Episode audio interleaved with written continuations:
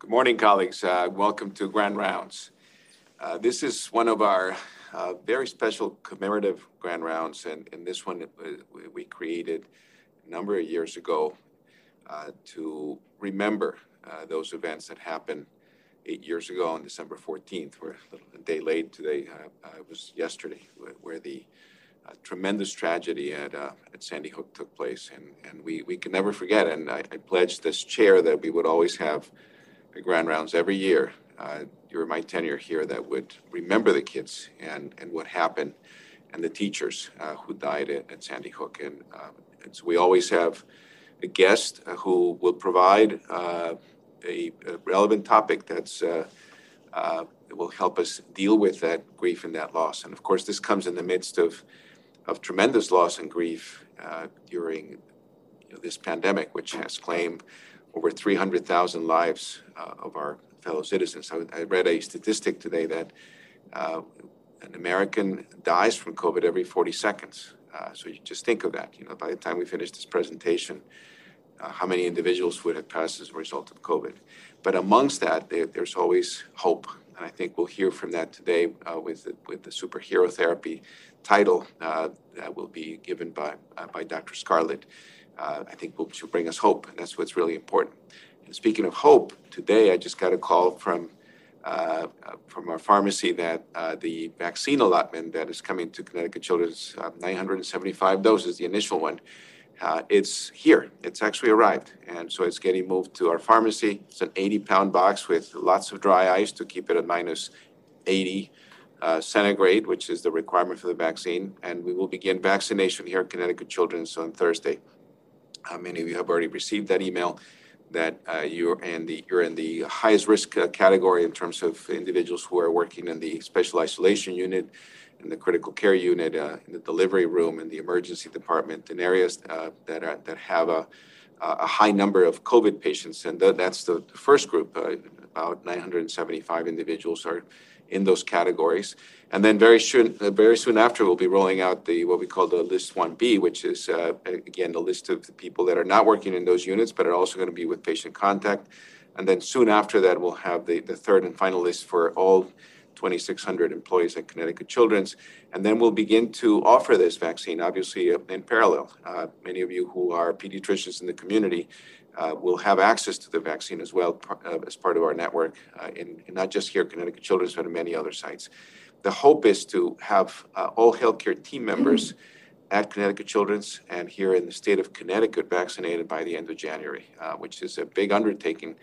Uh, the health department has shared with us that they have close to half a million doses of vaccines coming our way. Requires two two shots. We'll begin this week. So the vaccine I see as hope, and uh, our superhero therapy is hope for, for the sense of loss and trauma, which we've all gone through uh, this past year and certainly uh, eight years ago in that tragic day. I still remember as if it was today. Very, very sad day.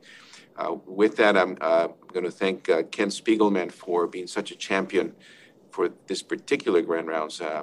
Ken, who is you know just a, an unbelievably wonderful uh, pediatrician in our community, a member of our team here in the CME office, uh, has always been a champion for this. And somehow he knows the most incredible people that can give great lectures and, and uh, are great communicators. And, and today he managed to um, wake up Dr. Scarlet, uh, uh, and she's uh, logging in from San Diego. So it's uh, 8, 8.05 here, it's 5.05 there, which means she probably had to get up about, you know, half an hour or maybe 40 minutes ago, maybe a little bit longer. And so she's, so thank you for being up uh, early morning hours in, on the West Coast, maybe a little bit warmer than here as the snow's coming our way for Thursday.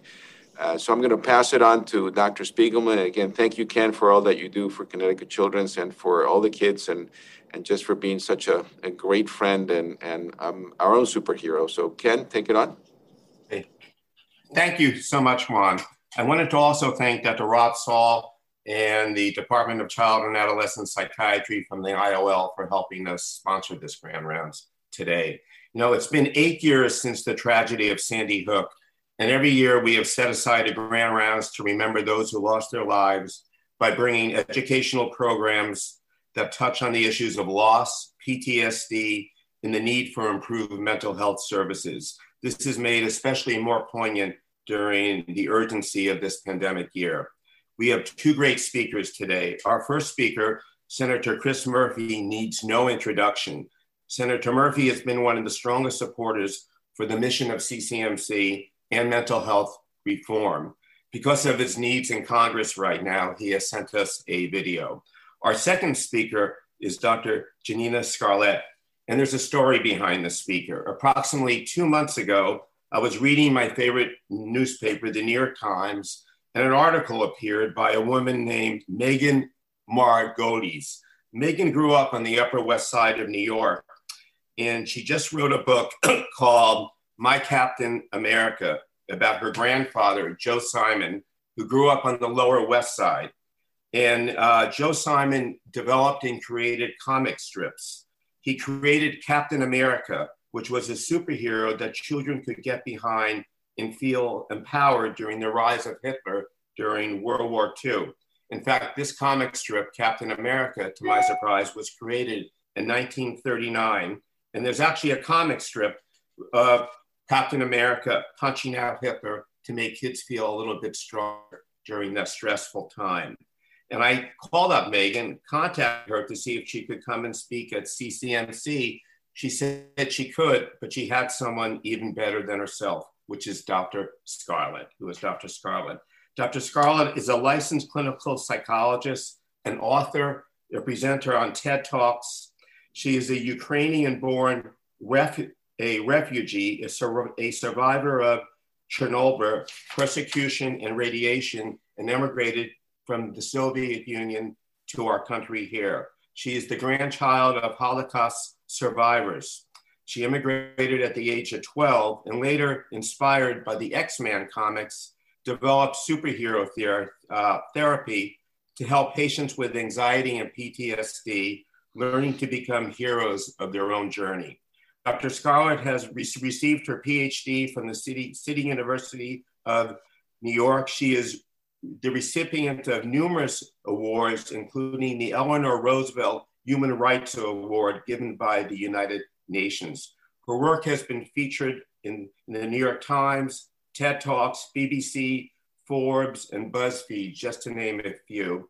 She currently works at the Center for Distress and Anxiety Management in San Diego, from where she is zooming in. And as Juan said today, we are grateful, especially at 5 a.m. And I wanted to thank you so much for, uh, we spoke to you at length yesterday uh, Dr. Scarlet will be making a donation of books and certain plush animals to our child life department at CCMC to help us deal with many of our own children dealing with trauma. So thank you so much for coming.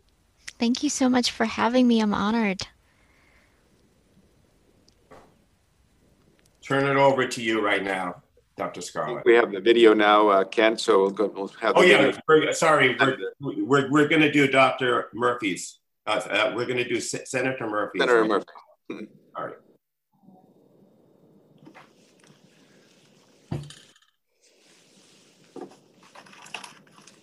Hey, everybody, Chris Murphy, U.S. Senator from Connecticut. A thank you to my friends at CCMC for focusing on this issue of community needs uh, in the aftermath of shootings. Obviously, this has been a very uh, tough year, uh, a, a, real bad summer and fall in Hartford, and it's to be expected. Um, what we know is that violence tracks poverty and desperation, and there's been a lot of both throughout this pandemic.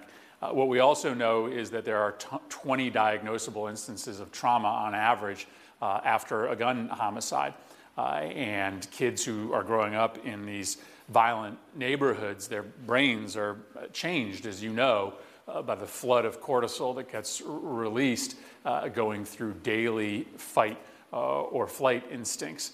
Um, this um, obviously commands a response from Congress. We've got to take these illegal weapons off the streets. We've got to provide a pathway for economic advancement uh, to people who live in these neighborhoods. But uh, obviously, there's a healthcare component here as well, making sure that we're providing wraparound services um, a- as wide and far as possible. Uh, when there is a shooting, uh, making sure that we're being proactive to, you know, go out and, and find these family members and these friends um, so that we can uh, address the early stages of trauma, but also so that we can try to um, put, a, put a block in the way of the cycle of violence that often uh, plays out. So thank you to CCMC for focusing on this question. I obviously want to be a partner with you in any way that I can as we try to develop policies to deal with the uh, unfortunately um, enormous spillover of trauma that happens in the wake of shootings. Thanks a lot. Look forward to partnering with all of you. All right. Well, thank you and good morning, everyone. Um, if I, uh, I'm just going to take a moment here and screen share. So in in my work with incorporating pop culture into therapy, what I've realized is that not only does every fictional character have an origin story, but every human has an origin story too. And for most people, their origin story begins with a trauma. My own origin story began in this beautiful city, Vinnytsia in Ukraine, where when I was just a few months shy of my third birthday, there was a massive explosion just a few cities away from us at the Chernobyl nuclear power plant. And what that meant for me and for a lot of people was spending a lot of my childhood in and out of hospitals, just like this one. What made my life better were the kind and caring doctors that were there. But the truth is, a lot of time I was wondering if I would ever make it to adulthood. The Chernobyl radiation poisoning made my immune system shut down completely to where I couldn't battle even a simple cold. My nose would get frequent nosebleeds that, that wouldn't clot. And the side effect that is still present to this day is that whenever the weather changes, I get severe migraines, which sometimes lead to seizures. And I remember being in that hospital bed and just dreaming that I had some kind of superpowers or magical abilities to heal not only myself, but to heal every child in that hospital, to give them some kind of hope and meaning. Well, tensions grew when Soviet Union broke up, and that's when rates of Semitism became extremely high, and my family and I were targeted. Um, so we were able to move to United States when I was 12 years old as refugees. I don't know how many of you remember being 12 or being in seventh grade. I always joke that we should have some kind of adult survivors of seventh grade support group um, because the truth is middle school can be an extremely challenging time and like a lot of students of that age i was severely bullied. Kids would ask me if i am radioactive if i am contagious or my personal favorite do you glow in the dark? Well after a while i started saying that i'm working on it but the truth is most of that year, I wanted to die. It wasn't because of the bullying, it was because I felt utterly and incredibly alone. I thought I was some kind of a freak. I thought erroneously that I was the only one struggling with depression, waking up from nightmares. I thought that made me weak or crazy. And a few years later, I saw a movie that forever changed my life, and that movie was The X Men.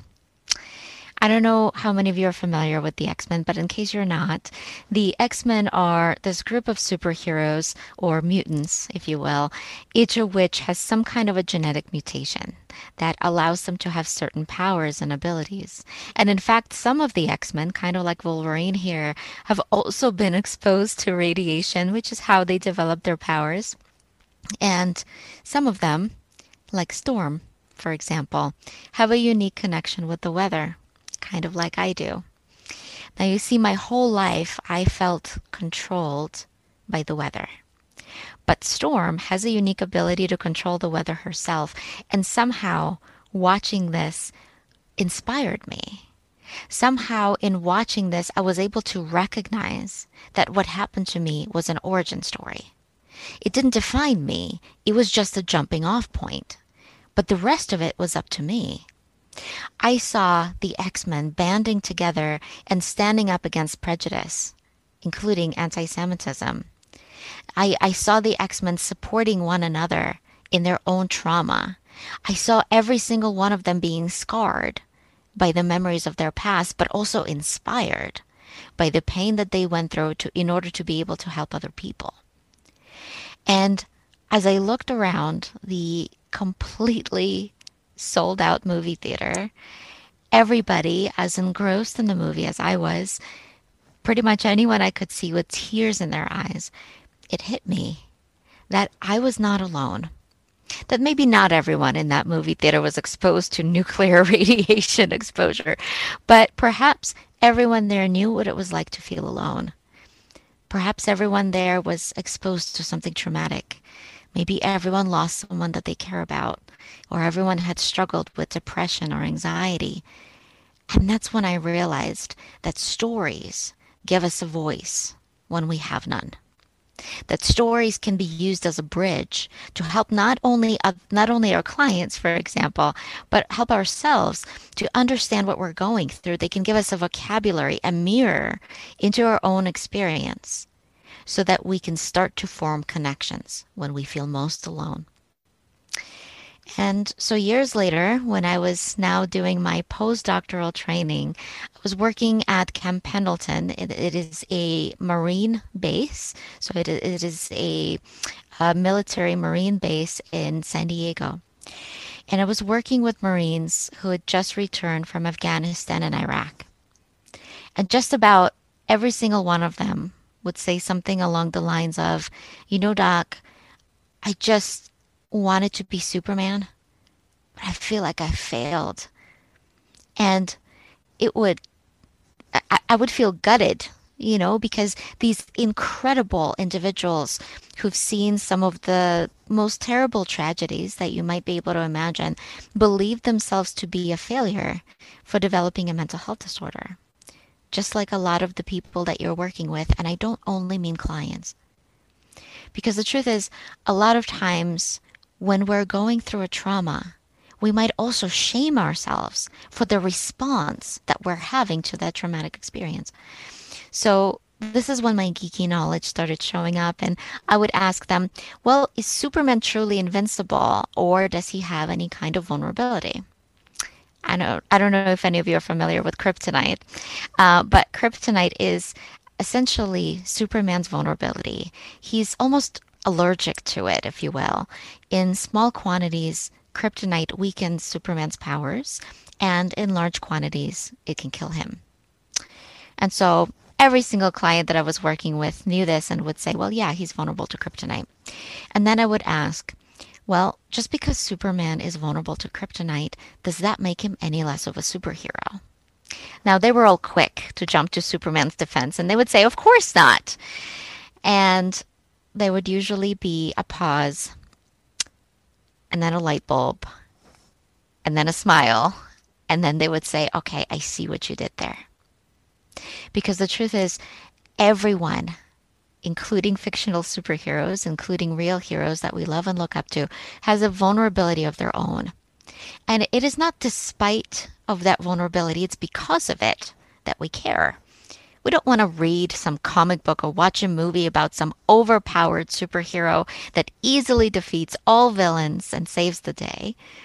No, we want to read about a superhero that faces multiple obstacles, a hero that doesn't think that they can win, a hero that gets out of bed even when it's hard, a hero just like you. And so, in recognizing how many of my clients were struggling with severe trauma, I realized that clients of all ages, from little children to adults, need some kind of a language to allow them to talk about what they're going through. And that language in the United States can be the language of pop culture. And so I started incorporating pop culture uh, from books, television shows, movies, and even video games into, into evidence-based therapies like cognitive behavioral therapy, acceptance and commitment therapy, etc., to help people become the heroes of their own journey. As I mentioned, this therapy has now been done with people of all ages. It is now being done on a universal basis in uh, many countries around the world, in many different clinics and hospitals and even prisons, to help people learn how to be the hero of their own journey. And the most important lesson of superhero therapy is that you don't have to be the expert in pop culture. You don't have to read 80 years worth of Batman comics to talk to your clients about Batman.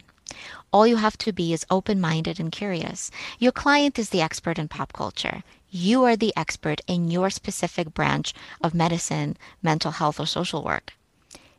And together, as partners, you can work to help the client embrace their own journey. Why is this important? Well, during most difficult times of their lives, most people tend to feel alone, and never has that been more true than it is during the time of a global pandemic. And sometimes we might feel even worse in social situations. If, for example, we're going through a hard time and everybody else around us seems to be smiling and appears to be having a good time, which is even harder to gauge over Zoom or on social media, this incongruency can make us feel disconnected. And that feeling of disconnection can make us feel ashamed. I actually want to differentiate between shame and guilt for a moment because those two emotions get confused sometimes. Shame says, I am bad. I'm not good enough. I'm worthless and unlovable. Shame makes us feel bad about ourselves as a whole, as a person. Whereas guilt is feeling bad about a specific action. So, in some situations, guilt can actually be helpful because it can teach us what to do and what not to do. For example, it can teach us not to say hurtful things in the middle of an argument, even when we're upset. Shame, on the other hand, tends to be maladaptive. Shame can lead to people withdrawing and disconnecting from others right when they need help the most. Shame researcher Brene Brown says we deny our loneliness. We feel shame around being lonely, even when it's caused by grief, loss, and heartbreak. And that means for so many of you, or your colleagues, or your patients, they might shame themselves for the very grief and trauma that they're going through. And the less we talk about it, the more we feel it. And the way that shame shows up in mental health is that it is the underlying mechanism of every mental health disorder. Because when people shame themselves about their symptoms, they're not likely to ask for help. We know that PTSD rates are spiking now, not only in the United States, but around the world. And they're likely to continue spiking after the pandemic as well. We're facing an international mental health crisis where clients are not able to receive the mental health appointments that they so desperately need because most mental health professionals are booked out for weeks or months on end right now. The goal of superhero therapy is to help clients to make therapy non threatening and approachable using a language that they're already familiar with. It might mean that we need to be flexible with our approach, whether you're a medical provider, a mental health provider, a social worker. Allowing our clients to feel welcomed in this kind of a setting can make a world of a difference using their culture. And yes, I argue that pop culture is a culture. And, and our clients' passions and strengths as their core values can allow those clients to feel more understood and supported. Using stories like Harry Potter, Star Wars, and Avengers can allow people to feel hope. Now, I mentioned earlier that you don't have to be the expert in pop culture, and that's true.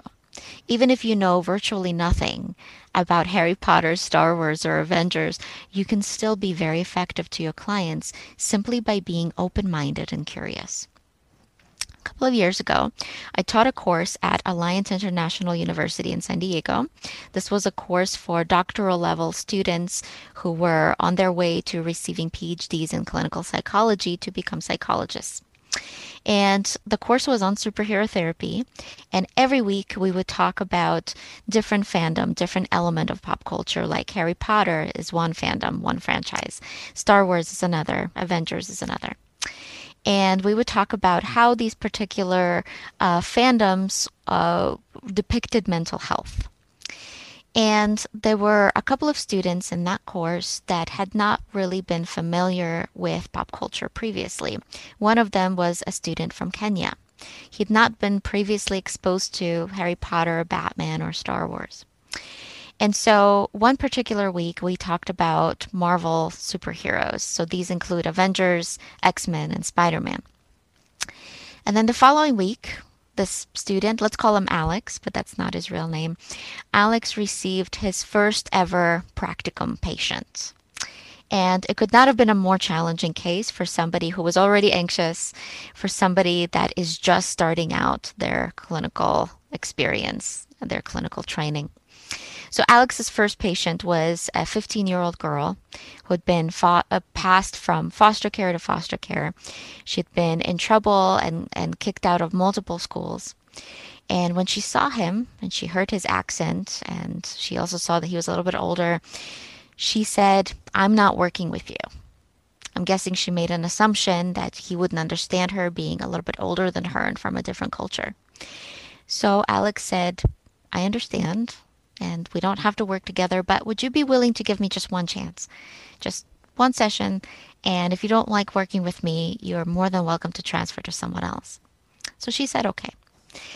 And I'm guessing that she expected him to ask why she was in trouble at school again that day, which she was. But instead, Alex just asked, Well, what kind of movies, books, TV shows are you into? What do you like? And she said, I like Ant Man. Now, we didn't talk about Ant Man in our class. We didn't have time. There was no time to get to all the topics. So Alex had no idea who Ant Man was. So he simply said, Who's Ant Man? And she said, Oh, you know, he's this superhero, and sometimes he fights alongside the Avengers. And Alex said, Oh, yeah, I heard a little bit about the Avengers. I just learned about them. I, I know there's Hulk and Captain America.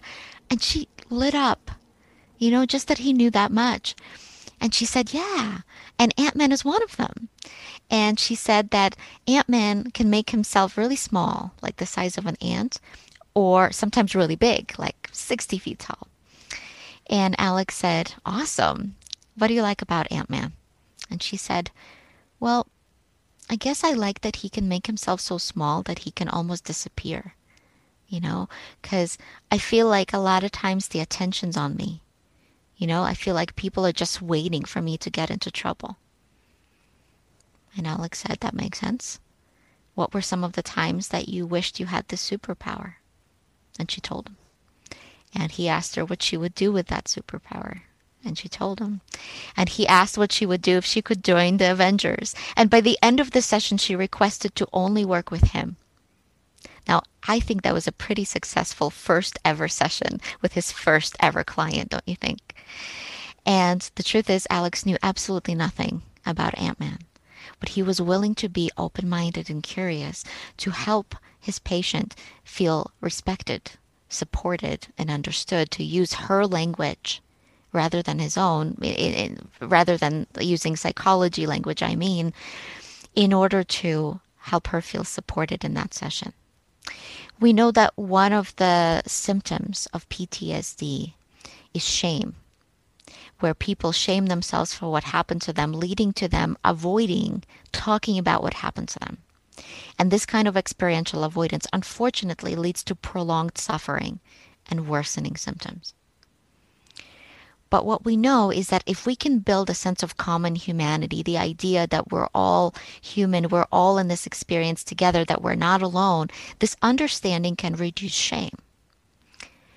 And so, if we can reduce our client's shame by pointing out that every superhero in, and every fantasy and sci fi character also has a vulnerability, if we can show our clients that everyone goes through a hard time, everyone feels sick or scared or fr- or uh, traumatized or depressed, by showing our clients that even fictional characters go through grief and other mental health struggles, we can take away that mental health stigma and can allow our clients by, to open up.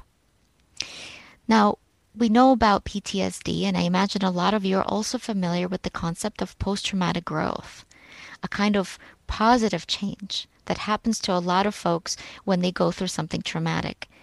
It refers to meaning making and giving something back as for example, the Sandy Hook promise has done. It is a predictor of recovery and reduced symptomatology because a person develops a mission in a way. And I refer to post traumatic growth as kind of like a hero's journey. We don't always choose the call that we get, but we can choose how we answer it. We can choose how we respond. And I love this quote by fantasy author Neil Gaiman, who says that fairy tales are more than true, not because they tell us that dragons exist, but because they tell us that dragons can be beaten. And so we know that when we can find meaningful social connection that can make us feel more supported, more understood, and can restore health and functioning. And what we know through literature is that this kind of social connection can even be done through an introduction of a fictional character who has been through a similar experience to somebody else, to our clients, for example. And so I've developed this treatment model where we can help our patients to look at what happened to them as an origin story. Helping them to understand that everyone, even their favorite heroes, have an origin story. In a moment, we're going to do a sample origin story exercise. It's completely optional, but if you would like to participate, feel free to do so. I also talk to clients about how some of their thoughts, feelings, and memories are kind of like internal monsters or internal dragons that they fight. Now, some people get up and go to bed. Eh, excuse me, get up and go to work. And other people have to fight like five dragons just to get out of bed. And so if you're someone who's fighting like five dragons with one hand and doing your patient notes with another hand, then yeah, it's going to take you to do, it's going to take you a little bit longer to do your patient notes because, well, you're fighting dragons. And the truth is, recognizing that we're fighting dragons, recognizing that we're facing monsters can take the shame of that experience out, can allow our clients to remember that actually in that moment they're not being weak, they're being heroic. We can allow our clients to explore some of the ways in which their origin story initially created feelings of helplessness and setbacks. But then we can help them to find a heroic role model.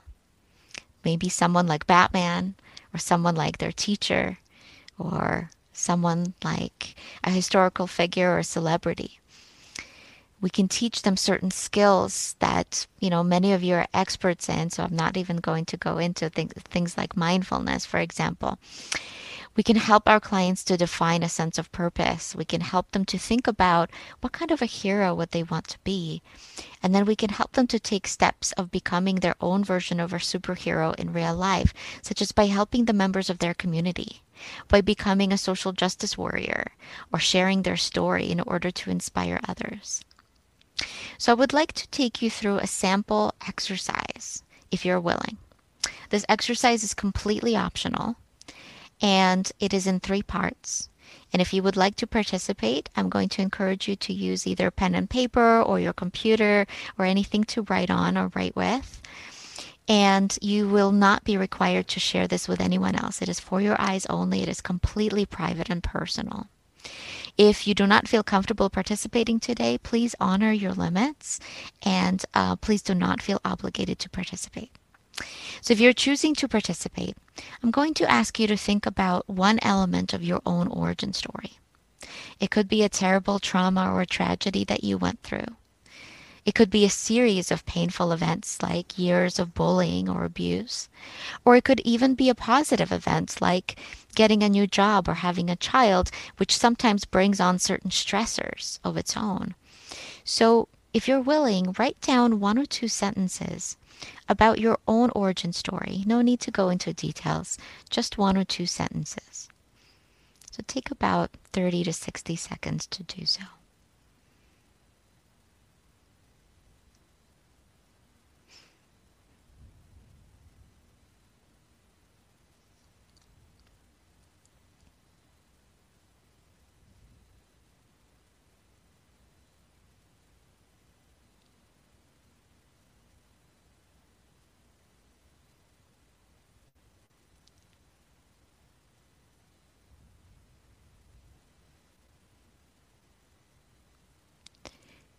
And now for the second part of this exercise, I'm going to ask you to think of a personal hero. This could be a real life hero, even if they're no longer alive, like a grandparent, maybe a teacher, a mentor that you've had. It could be a historical figure or a celebrity, or it could be a fictional character, somebody that is a figure of great inner strength, compassion, and wisdom. And if you can't think of anyone, then maybe you can think of Batman as a default. So take just a few moments to maybe write down the name of your own hero.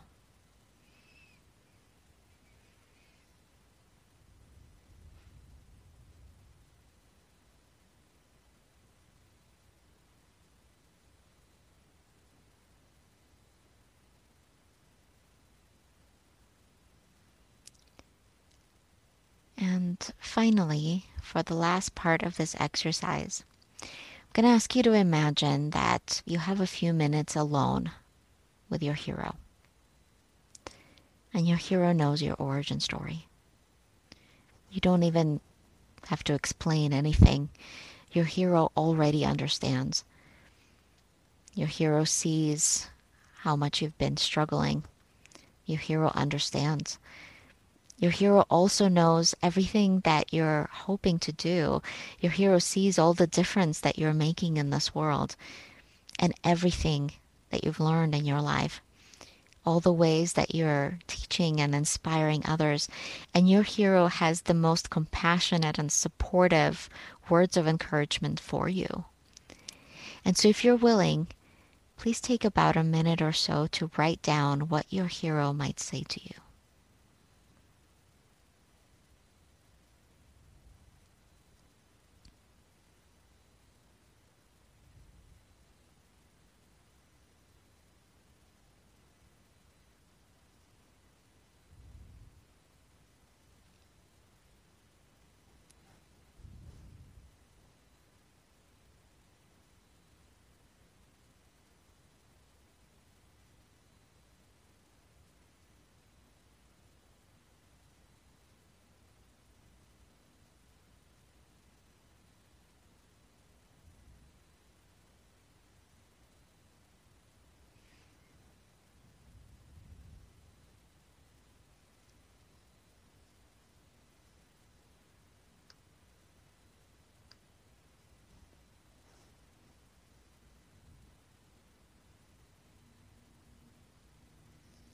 Thank you so much for participating to the degree that you did. And so if you participated in this exercise, thank you for your courage. If you chose to sit out, thank you for your wisdom. Sometimes we need to honor ourselves and honor our bodies and listen to what we need. And what I wanted to say here is this the bigger picture is not about what you do, it's about what you do for the world. It's having that external focus. And that seems to be the key for post traumatic growth. That seems to be the key for managing even the most painful traumas. It's having some kind of a gift to give to other people. And that is what each and every one of you does on a daily basis. And if we can help our clients to find a gift of their own that they can give back, it could be an art piece, it could be sharing their story, it could be helping their community that is when we're creating a community of superheroes who, just like Batman, might be able to use their traumatic origin story to help other people. I want to take a few moments just to go over a case study about how this might look like in treatment. So, a few years ago, I was working with a 15 year old girl. She had experienced years of bullying she felt incredibly depressed. She went through a lot of trauma. She was engaging in self injurious behaviors. And she felt very alone. When I would see her, she had a really hard time talking about her symptoms. In fact, she would normally insist that her father stay in a room during our sessions, and she would ask him to speak for her because she didn't want to talk about her mental health. The one thing she was willing to talk about was her favorite TV show, Veronica Mars, which, if you have not seen it, I highly recommend it. But I had not seen it, and I hadn't even heard of it when she first started telling me about it. She said that she felt really connected to the character of Veronica Mars. She said that Veronica Mars was a high school student who also was a really good detective and that she often felt alone and she had experienced bullying and a lot of traumatic experiences too. And she felt really drawn to her. So, in order to better connect with my client, I did something I don't normally do. I thought I'd go home and I'd watch the pilot episode of Veronica Mars, the TV show, just to have a better understanding of what my client relates to. Well, that was fully my intention, except that I accidentally ended up watching the entire season in one night because the show's amazing. The TV show is about Veronica Mars, as I mentioned, a high school student by day and a detective by night. What makes the show really amazing is how relatable it is for a lot of teens. For Veronica, before the show even starts, she'd experienced just about every horrific thing that a teen can go through. For one, her best friend was shot and murdered. For two, Veronica herself had been sexually abused. At a party, she was drugged and sexually assaulted. In addition, her parents were going through a divorce. Her mother was addicted to substances. Veronica uh, went through a harsh breakup, and now all of her friends hate her and make fun of her, and she has no one. She has no one to help her pick up the pieces. But what was really tremendous about the show wasn't just the trauma that Veronica went through, it's what she did with it. Veronica realized that she was really good at being a detective. And so she starts volunteering at her father's private investigative agency to help her father solve multiple murders, including, spoiler, the murder of her best friend. And she starts helping multiple people in her school and her town. And quickly, essentially, becomes a superhero of her own, helping people and finding her own healing in this work. So when I went back the following week to see my client, I said, I understand why you like the show because although Veronica went through a lot of really horrific things, she was able to find something she's good at and use it to help other people. She was able to find something she knows really well. So, what do you have? What do you know? And I will never in my entire life forget this moment because she looked at me with these eyes full of tears and she said, I have depression. And I said, okay. And are there any other students in your school that have depression? And she said, I don't know, maybe one or two. And I said, What would Veronica do? And she said, You know, Veronica wouldn't keep silent. She would try to do something about it. I don't know, maybe she'd she'd make a speech.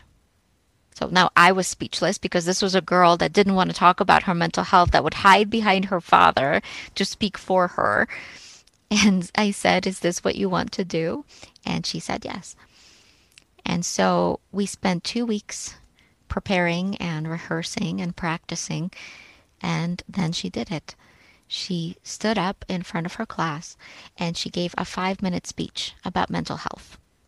She talked about her own experiences with depression and bullying and self harm and she talked about what she went through and she also said that she's in therapy and she's starting to feel better.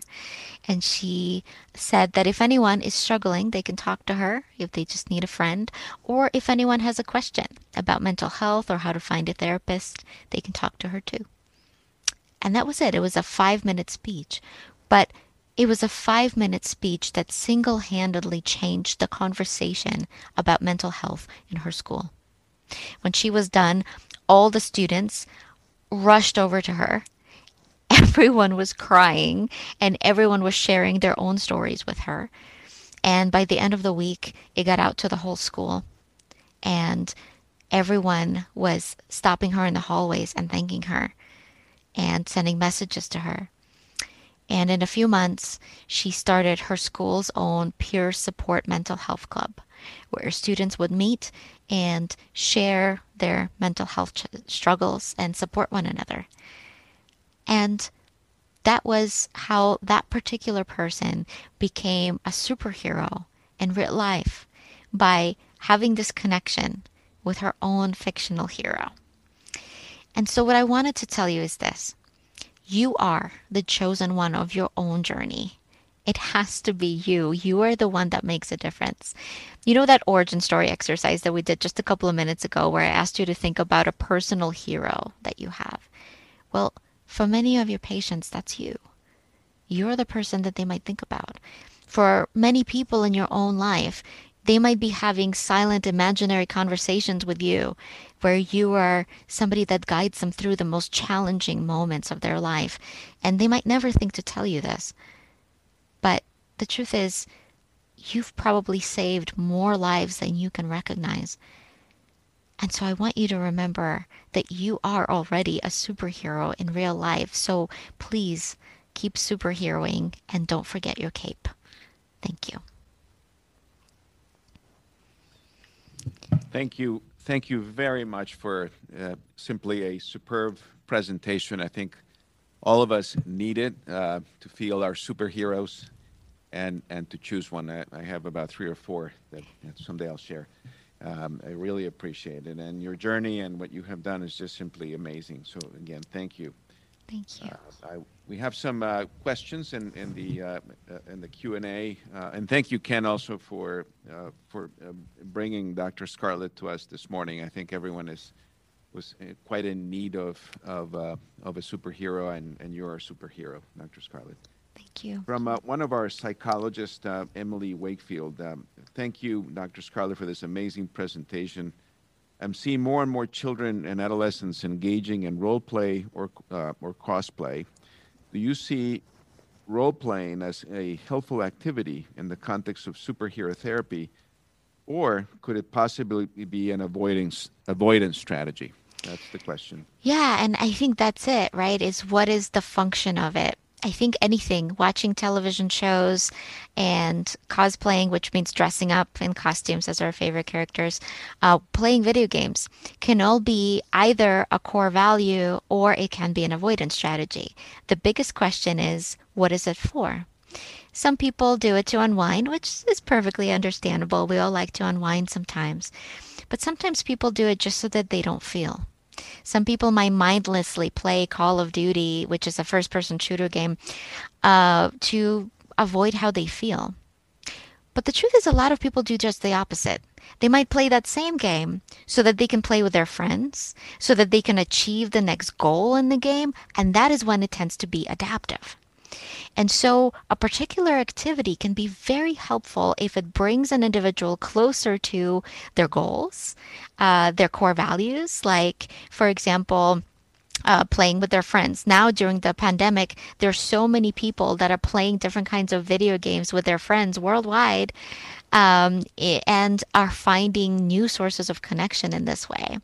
And so I think that having an understanding of what the person is doing and also why they're doing it, what what kind of a value is it bringing?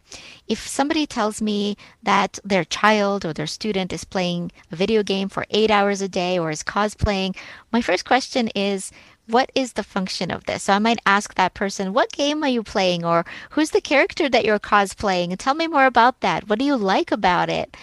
And that can allow us to better understand our clients, to better engage with them, and to learn about what they're getting from this particular activity. When people cosplay or role play, that's actually very adaptive because it brings up their imagination. A lot of times it allows them to connect with other people, and it might allow them to take on a part of their personality that they might otherwise be struggling to embrace. So I'll actually tell you a little case study if that's okay. A few years ago, I was working with a client. Uh, this was an adult client, actually, um, who came in to see me for social anxiety. She self identified as mousy. These were her words. She kind of, you know, sat in a really kind of demure posture and talked really quietly. And she said that she was the only woman in her workplace and the only person who hadn't gotten a raise in several years. But when I asked her what kind of activities she liked, what kind of movies, television shows she liked, she said she really liked television shows and movies. She liked Star Wars. That was a big thing that she was really into. And she liked cosplaying. And she said that her favorite character to cosplay and and to um, uh, to to watch was Kylo Ren from the Star Wars trilogy. So Kylo Ren is the main villain in the latest Star Wars trilogy. And so when I asked her what she liked about Kylo Ren, she said, I like that he gets angry. And the truth is, she was someone that was told that women are not allowed to get angry, that she wasn't allowed to stand up and speak up for herself. And so we actually used it. We used the fact that she is already a Kylo Ren cosplayer and somebody that really liked this character to practice channeling her inner Kylo Ren, to practice embracing her dark side, but without killing people, and uh, and to allow her to practice assertiveness. And so a few months later, she actually asked her boss for a raise and she got it. And so to celebrate, she actually ended up going to Disneyland and making herself her very own Kylo Ren lightsaber and continues cosplaying as different kinds of characters, which now allows her, instead of having a separation between her work self and her cosplay self, to take the strength that she gets from cosplaying and bring it into her workplace. That's a fantastic story, and uh, appreciate for sharing it. Thanks from uh, uh, one of our psychiatrists, Dr. Solin. Uh, what way could pediatricians utilize superhero therapy in their day to day practice as kids are coming in? Yeah, that's wonderful. You know, I think one thing is asking kids about who's your favorite superhero and what you like about them. This is true for clients of any age, right? You can use this for the adults too. What do you like about them? And if you could use any kind of a superpower, what kind of a superpower would you use and why? Asking these questions can allow us to understand what is it the client really values so that we can help them to become their own version of, let's say, Batman or Wonder Woman, right? We can ask them to think about if they could become a superhero, what would they do with that superpower? And we can th- um, then come up with certain strategies where that person can engage in a similar kind of way. For example, by helping their community. Um, and for kids, especially putting on a Batman cape and helping the members of their community can be really empowering. I've actually had adult clients put on superhero capes too. Uh, so it's not just for kids. Um, but I think um, having that kind of an understanding of why people like certain things that they like and what can we extrapolate from that as a strength can be really powerful. Perfect. Thank you. One um, one of the questions here is: uh, if are you aware of any randomized clinical trials or other studies on the efficacy of superhero therapy? Thank you. Yes. So there are a number of studies related to something called parasocial relationships, which means one sided relationships that people form with fictional characters, um, sometimes also referred to as social surrogacy, because it's a social surrogacy that people form with fictional characters, with, where fictional characters become a surrogate parent, friend, or a support group. And so far, the field is very green, but so far, what we're seeing is that uh, people who experience trauma are more likely to turn to fiction than to their classmates, for example, for support, that many feel more understood by fictional characters who've been through something traumatic. Um, what we're seeing is that people who write about a beloved fictional character report feeling less lonely after rejection or heartbreak compared to people who are writing about an academic achievement. And there are several research studies on the way now specifically focused on superhero therapy itself. Uh, one in um, Ohio and one in Australia, actually. Uh, and there was one just completed in India that I believe has showed that superhero therapy can be very helpful at increasing um, self compassion in college students. Um, in Ohio, the um, random uh, the study is being done to look at how superhero therapy can help children to understand their anxiety and depression. And in Australia, it's being run to help children uh, be more compliant with their diabetes medication. So um, those studies are with uh, my specific modality, uh, but we're starting to see more and more studies about just incorporating pop culture or video games into therapy and how helpful that can be for clients. Thank you. Um, it, it, question. This is my my own question, and uh, you know, as we in the past four years, um, uh, throughout our history, we've seen some, you know, some horrific things that have happened to children. Um, one of the things we we saw uh, recently was the uh, immigrant children from the southern border who uh, who went uh, who suffered tremendously as they were as they were, you know, taken or put away or taken away from their parents. And, and uh, so in, in situations like that, can you comment on, on on the culturally appropriate superhero because they may have different ones that are not Yeah. necessarily the ones that are in, in American culture. Uh, can you comment on that? Absolutely. And I, I like to ask clients uh, if there are any heroes that they like, if there are any movies, television shows, video games, comic books that they like. Um, actually, people worldwide tend to really know and like Harry Potter and Avengers and Star Wars, so I think you'll never go wrong with those. Batman's a popular one too. So I think just about, you know, uh, people worldwide nowadays know these characters. Um, but I also uh, just invite clients to talk about what they're interested in. For example, a lot of people are really interested in anime, kind of a, a Japanese style animation television shows, which um, I'm starting to learn more about and watch more of. But the truth is, I'm not an expert in it. And so when I don't know what my client is talking about, again, I invite them to tell me. So I ask the client to tell me about their favorite episode, their favorite character, and tell me about what that character would say or do if they were in a room with them, what that character has been through when they had been they, they had experienced a loss because I think just about every major hero of any story had experienced a loss. And so we can invite our client to go on a journey alongside with their beloved hero, even if we don't know very much about who that hero is. And I think by being open minded and curious, we can learn more about our client's culture, about their particular interest, and about their hero. Thank you very much. Uh, gotten a lot of comments uh, that uh, this has been one of the best grand rounds. Dr. Ted Rosenkrantz, who's one of our seasoned neonatologists, said this is the best grand rounds he's heard, and Ted has heard a lot of grand rounds. So thank you for that comment, and I appreciated uh, many other very positive comments. So this will be well received. It is taped for for those of you who want to, um, you know, have a, a real strong message during the this difficult time that we're facing here in our nation. Uh, so again, Dr. Scarlet, I appreciate you getting up at uh, early morning hours in, in San Diego, and uh, of course now you get to enjoy the beautiful weather there. I'm sure, and, uh, and so again, really greatly appreciated for a fantastic grand rounds to all of you.